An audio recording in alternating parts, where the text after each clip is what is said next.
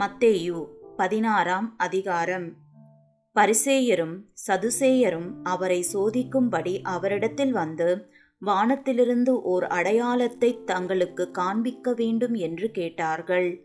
அவர்களுக்கு அவர் பிரதியுத்தரமாக அஸ்தமனம் போது செவ்வானமிட்டிருக்கிறது அதனால் வெளிவாங்கும் என்று சொல்லுகிறீர்கள் உதயமாகிற போது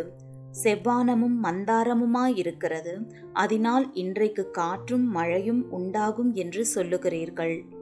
மாயக்காரரே வானத்தின் தோற்றத்தை நிதானிக்க உங்களுக்கு தெரியுமே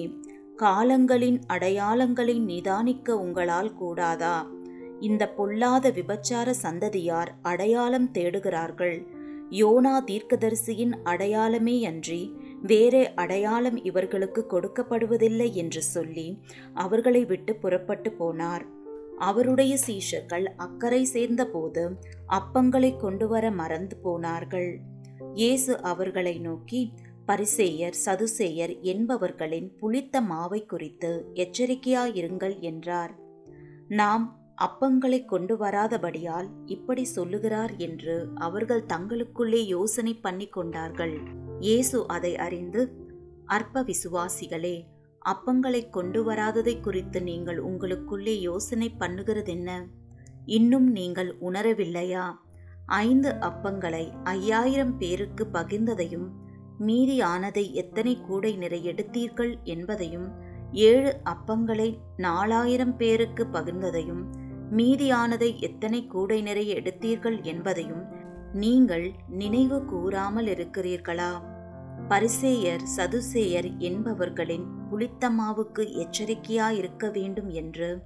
நான் சொன்னது அப்பத்தை குறித்து சொல்லவில்லை என்று நீங்கள் உணராதிருக்கிறது எப்படி என்றார் அப்பொழுது அவர் அப்பத்தின் புளித்தமாவை குறித்து எச்சரிக்கையாய் இருக்க வேண்டும் என்று சொல்லாமல்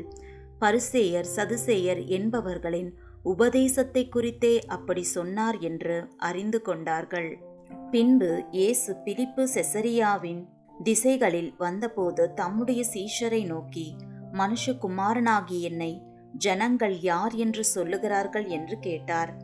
அதற்கு அவர்கள் சிலர் உம்மை யோவான் ஸ்நானன் என்றும் சிலர் எலியா என்றும் வேறு சிலர் எரேமியா அல்லது தீர்க்கதரிசிகளில் ஒருவர் என்றும் சொல்லுகிறார்கள் என்றார்கள் அப்பொழுது அவர் நீங்கள் என்னை யார் என்று சொல்லுகிறீர்கள் என்று கேட்டார் சீமோன் பேதுரு பிரதியுத்தரமாக நீர் ஜீவனுள்ள தேவனுடைய குமாரனாகிய கிறிஸ்து என்றான் இயேசு அவனை நோக்கி யோனாவின் குமாரனாகிய சீமோனே நீ பாக்கியவான் மாம்சமும் இரத்தமும் இதை உனக்கு வெளிப்படுத்தவில்லை பரலோகத்தில் இருக்கிற என் பிதா இதை உனக்கு வெளிப்படுத்தினார் மேலும் நான் உனக்கு சொல்லுகிறேன் நீ பேதுருவாய் இருக்கிறாய் இந்த கல்லின் மேல் என் சபையை கட்டுவேன் பாதாளத்தின் வாசல்கள் அதை மேற்கொள்வதில்லை பரலோக ராஜ்யத்தின் திறவுகோள்களை நான் உனக்கு தருவேன் பூலோகத்திலே நீ கட்டுகிறது எதுவோ அது பரலோகத்திலும் கட்டப்பட்டிருக்கும் பூலோகத்திலே நீ கட்டவிழ்ப்பது எதுவோ அது பரலோகத்திலும் கட்டவிழ்க்கப்பட்டிருக்கும் என்றார் அப்பொழுது தாம் கிறிஸ்துவாகி இயேசு என்று ஒருவருக்கும் சொல்லாதபடிக்கு தம்முடைய சீஷர்களுக்கு கட்டளையிட்டார் அது முதல் இயேசு தாம் எருசலேமுக்கு போய் மூப்பராலும் பிரதான ஆசாரியராலும் வேதபாரகராலும் பல பாடுகள் பட்டு கொலையுண்டு மூன்றாம் நாளில் எழுந்திருக்க வேண்டும் என்பதை தம்முடைய சீஷர்களுக்கு சொல்லத் தொடங்கினார் அப்பொழுது பேதுரு அவரை தனியே அழைத்து கொண்டு போய் ஆண்டவரே இது உமக்கு நேரிடக்கூடாதே இது உமக்கு சம்பவிப்பதில்லை என்று அவரை கடிந்து கொள்ளத் தொடங்கினான் அவரோ திரும்பி பேதுருவை பார்த்து எனக்கு பின்னாக போ சாத்தானே நீ எனக்கு இடரலா இருக்கிறாய் தேவனுக்கு ஏற்றவைகளை சிந்தியாமல் மனுஷருக்கு ஏற்றவைகளை சிந்திக்கிறாய் என்றார் அப்பொழுது இயேசு தம்முடைய சீஷர்களை நோக்கி ஒருவன் என்னை பின்பற்றி வர விரும்பினால் அவன் தன்னைத்தான் வெறுத்து தன் சிலுவையை எடுத்துக்கொண்டு என்னை பின்பற்ற கடவன் தன் ஜீவனை ரட்சிக்க விரும்புகிறவன் அதை இழந்து போவான் என் நிமித்தமாக தன் ஜீவனை இழந்து போகிறவன் அதை கண்டடைவான் மனுஷன் உலகம் முழுவதையும் ஆதாயப்படுத்தி கொண்டாலும் தன் ஜீவனை நஷ்டப்படுத்தினால் அவனுக்கு லாபம் என்ன மனுஷன் தன் ஜீவனுக்கு ஈடாக எண்ணத்தை கொடுப்பான்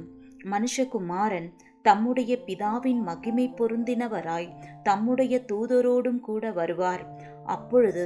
அவனவன் கிரியைக்கு தக்கதாக அவனவனுக்கு பலனளிப்பார் இங்கே நிற்கிறவர்களில் சிலர் மனுஷகுமாரன் தம்முடைய ராஜ்யத்தில் வருவதைக் காணும் முன் மரணத்தை ருசி பார்ப்பதில்லை என்று மெய்யாகவே உங்களுக்கு சொல்லுகிறேன் என்றார்